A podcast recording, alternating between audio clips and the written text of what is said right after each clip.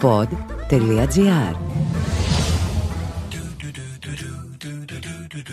Χημεία σου και μία μου. Ένα podcast με τον κομικό και αποτυχημένο χημικό Στέλιο Ανατολίτη. Γεια σας άνθρωποι, καλησπέρα, καλημέρα, καληνύχτα, καλό βράδυ, καλώς ήρθατε, καλώς ε, φεύγετε. Πάτε για ύπνο εννοώ, δεν φεύγετε από τον κόσμο τούτο, δεν αποδημείτε. Τι λες στον κόσμο πρωί πρωί Στελάρα, ό,τι θέλω, ότι θα πεθάνουνε, όλοι θα πεθάνουμε. Και σήμερα θα μιλήσουμε για ένα πολύ ευχάριστο θέμα. Τον θάνατο! Όχι, παιδιά, κάνω πλάκα. Death to all. Γεια σας, καλώς ήρθατε άλλη μια φορά στο Χημεία σου και μία μου. Ένα επεισόδιο εξαιρετικό, θέλω να πω εγώ. Ένα podcast εξαιρετικό, μια συνεργασία υπέροχη, ένα σύμπαν δημιουργημένο. Όχι, φτάνει, φτάνει. Α μπούμε στο θέμα. Α μπούμε στο θέμα. Μπορεί ένας άνθρωπος να πάρει δύο βραβεία Νομπέλ και επίσης είναι Νόμπελ ή Νομπέλ; What? Στο σημερινό επεισόδιο δεν θα μιλήσουμε αυτή καθ' αυτή για τη χημεία. Θα μιλήσουμε πολύ λίγο για τη χημεία. Θα μιλήσουμε για έναν άνθρωπο που όχι τον σέβομαι και το θαυμάζω απεριόριστα. Όχι είναι πρότυπο. Όχι δεν χωράει το μυαλό μου τι έχει κάνει πραγματικά για να βοηθήσει. Δεν ξέρω καν πώς δούλευε το μυαλό της. Είναι ένας άνθρωπος ο οποίος πραγματικά από τότε που άκουσα το όνομά της έπαθα σοκ και κατάλαβα τι έχει κάνει και θεωρώ ότι έχουν συμβεί και κάποιες αδικίες απέναντι στο πρόσωπό της και είμαι θα εδώ για να τις διορθώσουμε. Μιλάμε φυσικά για τη μία, τη μοναδική, την ανεπανάληπτη Μαρή Κιουρί. Όμως, να σας πω το εξής.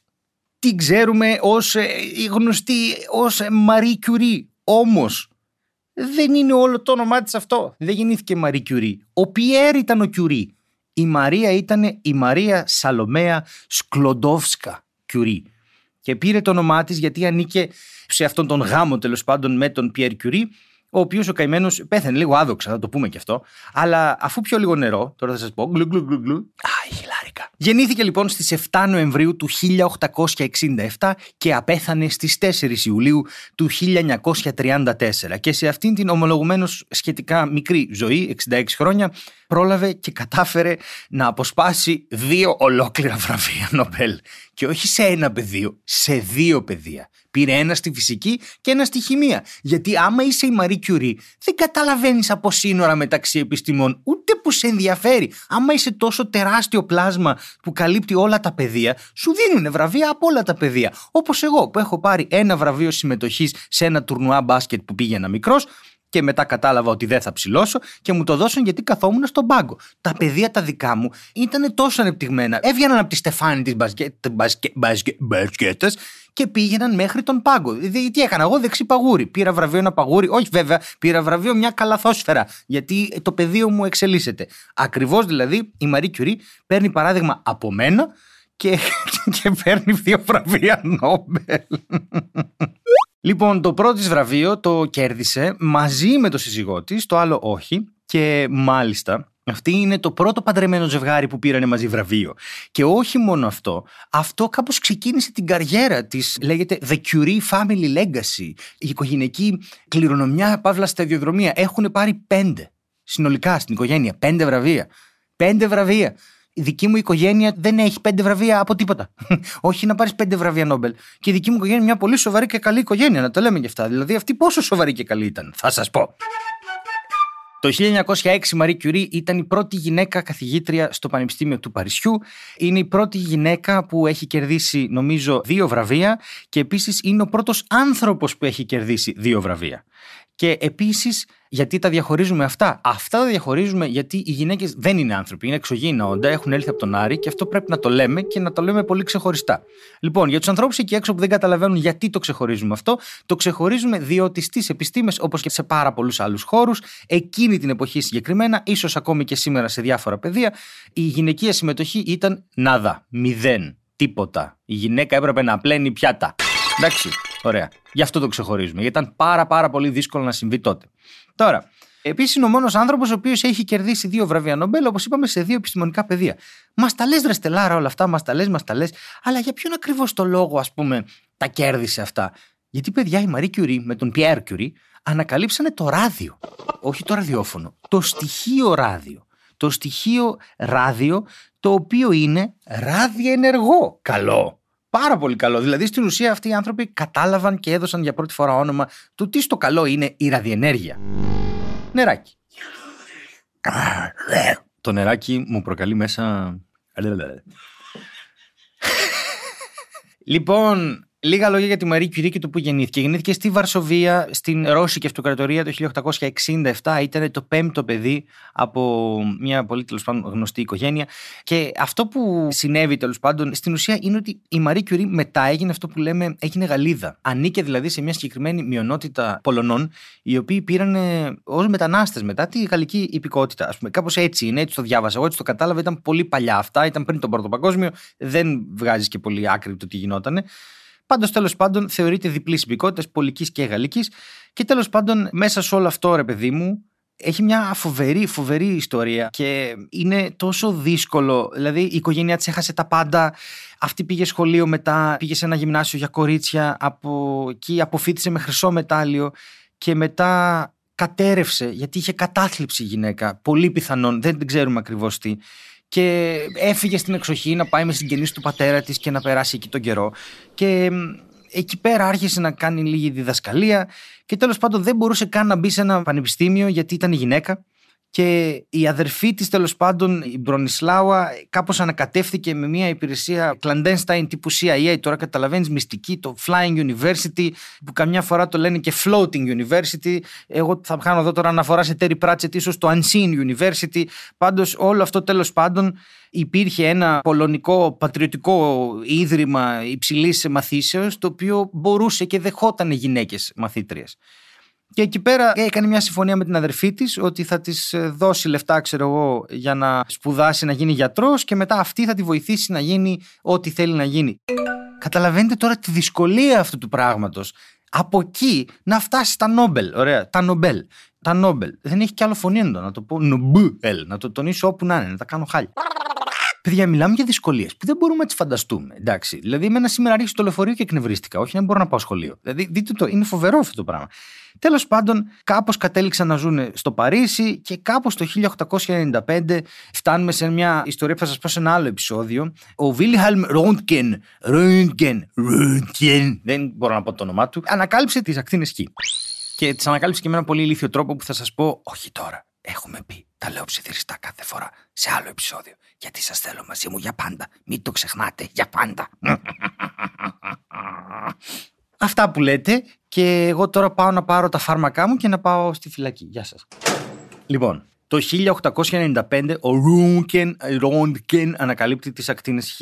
Μετά ο Μπεκερέλ ανακαλύπτει το ουράνιο, άλλα τα ουρανίου συγκεκριμένα, τα οποία βγάζουν κάτι το οποίο θυμίζει ακτίνες Χ και τη δύναμή τους να διαπερνούν τα υλικά. Και κάπου εκεί άρχισαν να καταλαβαίνουν ότι κάποια από αυτά τα υλικά φωσφορίζουν. Και σου λέει ρε παιδιά, αυτά που φωσφορίζουν είναι κάτι το οποίο μάλλον παράγει κάτι. Και ανακαλύψουν ότι αυτά που φωσφορίζουν δεν είναι ακριβώς έτσι, κάπως πρέπει να τα αφήσεις στον ήλιο και μετά να φωσφορήσουν. Αλλά αυτό το ιδιαίτερο πράγμα κάπως φωσφορίζει χωρίς να το φορτίζεις. Το αφήνεις εκεί και αυτό φωσφορίζει, φωσφορεύει, φωσφοράνει, φωσφορώνει. Όλα τα ρήματα. Φωσφοράω, φωσφορώ. Συνηρημένο. Και εκεί τους έκανε εντύπωση γιατί μέσα από το ουράνιο ήταν σαν να ξεπηδούσε μια ενέργεια και σου λέει ρε παιδί μου τώρα αυτό πώς γίνεται; Αυτό πάει κόντρα στα πάντα. Εδώ έχουμε διατήρηση της ενέργειας. Πώς αρχίζει και βγάζει ουράνιο; Αυτό που δεν ξέρανε είναι ότι δεν χαλάει ο νόμος διατήρησης ενέργειας. Γιατί αυτό που πετάει το ουράνιο, χαλάει το ουράνιο. Μένει μισό στο τέλος. Ξαφανίζεται. Πάει, γεια σας, γίνεται πάπαλα. Και αποφασίσανε με μια πάρα πολύ εξαιρετική τεχνική, ο Πιέρ και η Μαρή, μέσα σε ένα εργαστήριο, να αρχίσουν να εξερευνούν δείγματα. Ωραία. Και διάφορα τέλος πάντων δείγματα έδειξαν ότι η ενέργεια αυτή δεν έρχεται μέσα από τα μόρια, αλλά είναι πολύ πιθανό να έρχεται μέσα από το ίδιο το άτομο. Τώρα, θυμάστε τι έχουμε πει στο επεισόδιο για το άτομο. Ότι όλοι ψάχναν το αδιέρετο, το άτμητο. Θυμηθείτε λίγο την εποχή στην οποία βρισκόμαστε. Άμα το άτομο μπορεί να κάνει πιου πιου πράγματα, ρε μήπως δεν είναι αδιέρετο, μήπως είναι και άλλα υποατομικά σωματίδια. Σκεφτείτε λίγο όλο αυτό το πράγμα που έχουμε πει μέχρι τώρα, το πώς δένει, πώς μέσα στις εποχές έχουν αρχίσει οι επιστήμες και επικοινωνούν μεταξύ τους και κάπως γίνεται αυτό που λέμε, ρε παιδί μου, στη λογοτεχνία, το convergence. Κάπως συναντιούνται όλα μαζί και όλα μαζί δίνουν μια μεγάλη κορυφή των επιστημών εκείνη την εποχή, αυτά τα 100 χρυσά χρόνια τέλος πάντων. Και παιδιά, Τέλος πάντων, κάνουν το εξής. Παίρνουν διάφορα στοιχεία που φωσφορίζουν, τα δένουν μέσα σε ένα μαύρο χαρτί και τα αφήνουν τέλος πάντων. Και βάζουν μια φωτογραφική πλάκα και σου λέει, άμα μπορεί αυτό το πράγμα που βγάζει να χτυπήσει τη φωτογραφική πλάκα και να μας δώσει σημάδι, έχουμε ένδειξη ότι αυτό το πράγμα δεν είναι φωσφορίζον. Γιατί το φωσφορίζον δεν μπορεί να το κάνει αυτό. Και όντως βάλαν τέσσερα πράγματα εκεί που φωσφορίζανε και όντως δεν κάναν τίποτα. Ένα όμως, ένα συγκεκριμένο πράγμα το οποίο ανακαλύφθηκε σε κάποια συγκεκριμένα ορυχεία αλάτων του ουρανίου και σε κάποια άλλα του θωρίου, πέρασε τη φωτογραφική πλάκα και άφησε σημάδι. Και σου λέει, εδώ είμαστε, αυτό το πράγμα κάτι κάνει. Και έτσι, παιδιά, ανακαλύφθηκε το ράδιο. Το ράδιο το οποίο είναι το στοιχείο νούμερο 96 αν θυμάμαι καλά. Για να δω, για να δω. Δεν το έχω ψάξει επίτηση. Για να δω τι θυμάμαι. Να δω αν είμαι τέτοιος. Είναι το νούμερο, πάμε, το ράδιο είναι το νούμερο 88 παιδιά, όχι το 96. Το έκανα όλα λάθος, δεν θυμάμαι τίποτα. Είναι το 88 και το 88 αυτό είναι φυσικός ραδιενεργό. Δεν το έχουμε φτιάξει εμείς να είναι ραδιενεργό. Μόνο το αυτό αρχίζει και πετάει πράγματα. Να σας πω ότι το ράδιο είναι επικίνδυνο μεν. Από την άλλη όμως, το ράδιο το χρησιμοποιούσαν κανονικά για να φωσφορίζουν οι δείκτες των ρολογιών. Πουλάνε αυτή τη στιγμή στο eBay κανονικά μικρά κουτάκια με δείκτες ρολογιών, τα οποία τα περνά σε μετρητή γκάγκερ από πάνω και ο μετρητή Γκάγκερ είναι μια χαζομαρίτσα που έχει μια επιφάνεια, την οποία τη διαπερνάνε τα ραδιενεργά σωματίδια, Α, Β, DK, όλα αυτά τέτοια. Και αυτό κάνει πιου πιου. Και όταν το αφήνει έτσι στο τραπέζι, το ακούς να κάνει πιπ, πιπ, πιπ. Γιατί αυτή είναι η ραδιενέργεια που υπάρχει φυσικά στον πλανήτη. Όταν το πα πάνω από του δείκτε, αρχίζει και κάνει ένα πιπ, πιπ, πιπ, πιπ. Είναι πάρα πολύ ραδιενεργό. Τι σημαίνει ραδιενεργό; Ραδιενεργό σημαίνει ότι πετάει διάφορα πράγματα τα οποία έχουν το μέγεθος να τρυπήσουν το DNA και να το πειράξουν. Περισσότερα στο επόμενο επεισόδιο που θα είναι QA, στο μεθεπόμενο επεισόδιο που θα μιλήσουμε για τη ηλεκτρομαγνητική ακτινοβολία και μετά για τη ραδιενέργεια. Σας θέλω πάντα εδώ, λέω, γιατί δεν με ακούτε. Περιμένετε να πάω στη Μαρή Curie τώρα. Ε, πάμε πίσω στη Μαρή. Η Μαρή λοιπόν το Δεκέμβριο του 1903 πήρε από την Βασιλική Σουηδική Ακαδημία των Επιστημών μαζί με τον Πιέρ και τον Ανρί Μπεκερέλ πήρε λοιπόν ένα βραβείο φυσικής το οποίο στα αγγλικά ακριβώς είναι In recognition of the extraordinary services that have rendered by the joint researches on the radiation phenomena discovered by Professor Henri Becquerel. Με λίγα λόγια, ο Μπεκερέλ ανακάλυψε πιου πιου ραδιενέργεια και οι υπόλοιποι βοήθησαν. Τώρα εδώ τι γίνεται. Δεν ήταν δεδομένο καν ότι θα βραβευτεί. Κάπως μια άλλη τύπησα, ο τύπος ο Μάγνους Γκώστα, Μίταγκ Λέφλερ τέλος πάντων, Σουηδός μαθηματικός, αυτός πήγε και είπε ότι παιδιά, δεν μπορείτε να βραβεύσετε μόνο τον Πιέρ. Γιατί και η Μαρία έχει κάνει δουλειά. Και ήταν όλοι μα τι λες τώρα, αυτή είναι η γυναίκα και είναι δυνατόν, αυτή πρέπει να πλένει πιάτα. Και άλλοι είπαν όχι, με αυτή κάνει ραδιενέργεια, είναι δυνατόν. Και τέλος πάντων βραβεύτηκε και η Μαρή. Δηλαδή εκτός ότι έχει τη δυσκολία να σπουδάσει, εκτός ότι έχει τη δυσκολία να πάει σχολείο, υπέφερε από κατάθλιψη, όλα της πήγανε στραβά, χάσαν την περιουσία της. Τέλος πάντων, έκανε μια συμφωνία με την αδερφή της, βρήκε τρόπο να τα κάνει όλα αυτά, έγινε καθηγήτρια, η πρώτη γυναίκα καθηγήτρια, ξέρω εγώ, τρία χρόνια μετά από αυτό. Παρόλα αυτά, μέχρι και αυτή την πορεία, με όλη τη δουλειά που έκανε, δεν ψήνονταν να τη βραβεύσουν. Δεν θέλανε, σου λέει. Γιατί δεν κάνει, γιατί, γιατί είναι γυναίκα σε μας. Hello. Αυτοί λοιπόν πήραν τα λεφτά, γιατί το βραβείο Νομπέλ έχει κάποια λεφτά, παρόλο που δυσκολεύτηκαν να πάνε λόγω δουλειάς στο ταξίδι, τέλος πάντων και δεν πήγαν καν να βραβευτούν και τέλος πάντων πήγαν να βραβευτούν μετά και όλα αυτά. Πήγαν, κάναν το ταξίδι και προσλάβανε τον πρώτο βοηθό εργαστηρίου με αυτά τα λεφτά. Και τέλος πάντων έτσι πήρε στην ουσία την καθηγητική θέση στο Παρίσι και ακόμα δεν είχαν ένα σωστό εργαστήριο το οποίο τελικά το φτιάξαν το 1906. Τώρα, το 1906 επίσης τον Απρίλιο αφού φτιάξαν το εργαστήριο ο Πιέρ σκοτώθηκε σε ένα τύχημα. Περπατούσε στο Ροντουφίν με πολύ βροχή και τον χτύπησε μια άμαξα. Και έπεσε κάτω από τους τροχούς και τον πάτησαν και πάει. Και η Μαρή φυσικά διαλύεται άλλη μια φορά. Ξέρετε όλοι ότι για τους ανθρώπους που είναι ήδη καταθλιπτικοί έχουν τέτοια ιστορικά, αυτά χτυπάνε ακόμη πιο βαριά τέλος πάντων.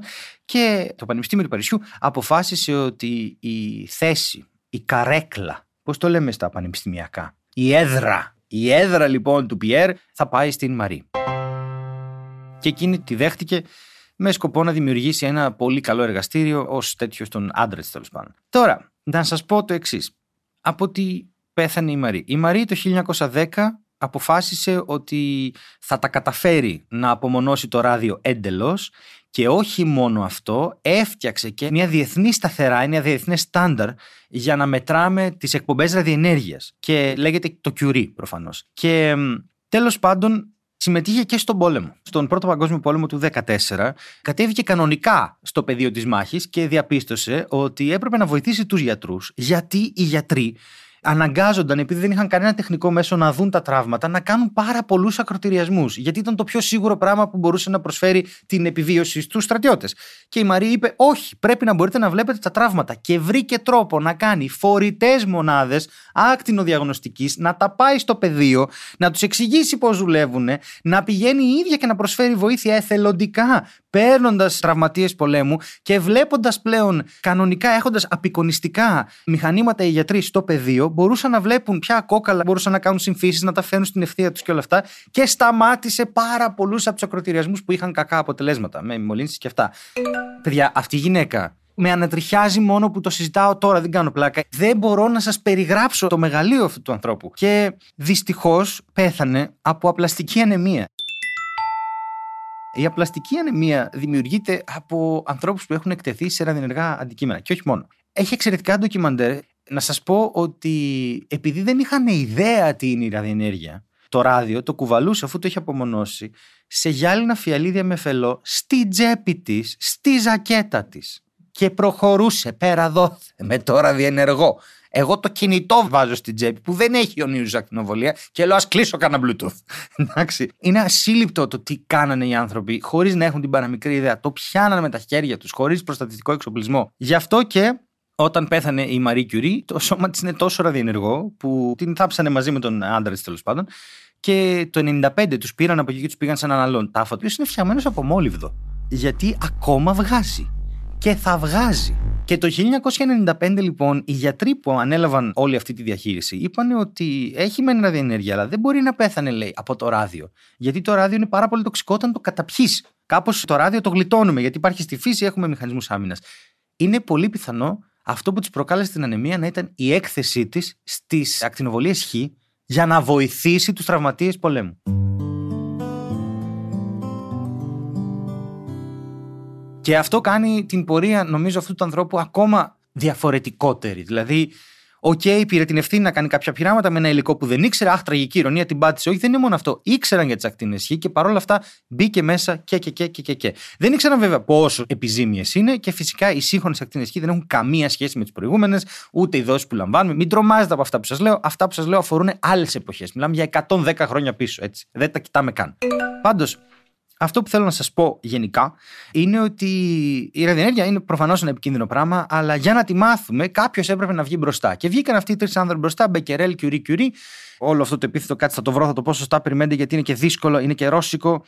Μαρή Σαλομέα Σκλοντόβσκα Κιουρί. Οι σημειώσεις της από το 1890 κάτι είναι τόσο ραδιενεργές που αν θέλει κάποιος να τις ανοίξει για να πάρει να δει τι μελέτησε, αλήθεια, δεν μπορεί, πρέπει να φοράει ειδικέ στολές. Και μάλιστα κάποιος το έκανε αυτό και το 1935 έβγαλε το βιβλίο που έγραφε η Κιουρί πριν πεθάνει για το ράδιο. Στο οποίο έλεγε τι είχε ανακαλύψει. Δεν ξέρω αν θα μπορούσε κάποιος να τα σκεφτεί αυτά τα πράγματα και να τα βάλει σε ένα δράμα. Σε ένα ερωτικό δράμα, σε ένα ψυχόδραμα, να τα βάλει. Δηλαδή είναι τόσο έξω από την πραγματικότητα, είναι τόσο πάνω από εμάς. Γι' αυτό και θαυμάζω τη Μαρή Κιουρί τόσο πολύ γιατί βοήθησε στην ανακάλυψη του ραδονίου, του πολωνίου, του ραδίου, τα απομόνωσε, βρήκε τεχνικές, τα απομονώνει. Αλλά αυτά μετά χρησιμοποιήθηκαν, παιδιά, βρήκαν τρόπο και το σκέφτηκαν οι άνθρωποι. Επειδή οι ακτινοβολίες σκοτώνουν κύτταρα, κατάλαβαν ότι μπορούν να τα χρησιμοποιήσουν ενάντια στον καρκίνο. Οπότε όλο αυτό που έχει κάνει η Μαρή Κιουρί έχει σώσει τόσες πολλές ζωές, έχει βοηθήσει να βελτιωθούν τόσες πολλές ζωές, αφήνοντας τη δική της στην άκρη. Και για έναν άνθρωπο που γεννήθηκε γυναίκα σε μια εποχή που αυτό δεν σήμαινε ότι απαραίτητα θα μεγαλουργήσει επιστήμες. Για έναν άνθρωπο ο οποίος καταστράφηκε οικονομικά η οικογένειά του. Για έναν άνθρωπο ο οποίος δεν μπορούσε να σπουδάσει. Για έναν άνθρωπο ο οποίος τέλος πάντων δεν γινόταν να είναι αποδεκτός σε αυτή την κατάσταση. Το να έχεις καταφέρει να κάνεις όλα αυτά τα πράγματα και να σώσεις τόσο κόσμο για μένα είναι ένα μεγαλείο το οποίο είναι άπιαστο. Οπότε, Marie Curie, γιορτάσαμε και τη μέρα της Marie Curie και το 2011 η Πολωνία το χαρακτήρισε κατά την Διεθνή Χρονιά της Χημίας το έτος Marie Curie. Μπορείτε να βρείτε πολλές πληροφορίες για τη Marie Curie σε πολλές ταινίες. Έχουν γίνει διάφορες ταινίες το 43, το 97, το 14, το 16 και το 19 μέχρι και ένα θεατρικό και μπορείτε να διαβάσετε βιογραφίες όπως το Eve Curie που ήταν η κόρη της το 1938. Της Eve Curie έγραψε το Madame Curie και το 2011 είναι η τελευταία που λέγεται Ραδιενεργό. Μαρία Πιέρ Curie, μία ιστορία αγάπης και ολέθρου του 2011. Και έγινε και ταινία το 2019. Μάθετε για τη Marie Curie, είναι ένα εξαιρετικό πρόσωπο. Γι' αυτό σας είπα δεν θα πούμε για χημεία σήμερα, αλλά θα πούμε για τους ανθρώπους που φτιάξανε αυτό που ονομάζουμε σύγχρονη χημεία και οι άνθρωποι τα κάνουν αυτά, παιδιά. Έτσι. Το ράδιο εκεί ήταν. Δεν άλλαξε κάτι στη ζωή του ραδίου. Στη δική μας ζωή άλλαξε επειδή συνέβησαν όλα αυτά. Σας ευχαριστώ πάρα πάρα πάρα πολύ. Και δεν θέλω να ξεχνάτε. Πότε! Μα πότε! Ότι η επιστήμη δεν τελειώνει όταν τελειώσουν οι απαντήσεις. Η επιστήμη τελειώνει όταν τελειώσουν οι ερωτήσεις. Καλή σας μέρα. Χημεία σου και μία μου. Ένα podcast με τον κομικό και αποτυχημένο χημικό Στέλιο Ανατολίτη. Μπορείτε να στέλνετε όλες τις χημικές σας απορίες στο info.papakistanatolitis.com και εμείς θα τις μαζέψουμε και κατά καιρούς θα κάνουμε διάφορα επεισόδια τα οποία θα είναι αφιερωμένα στις δικές σας απορίες. Χημεία σου και μία μου. Μια παραγωγή του pod.gr. Αναζητήστε τα podcast που σας ενδιαφέρουν στο pod.gr, Apple Podcasts, Google Podcasts και σε όποια άλλη εφαρμογή ακούτε podcast από το κινητό σας.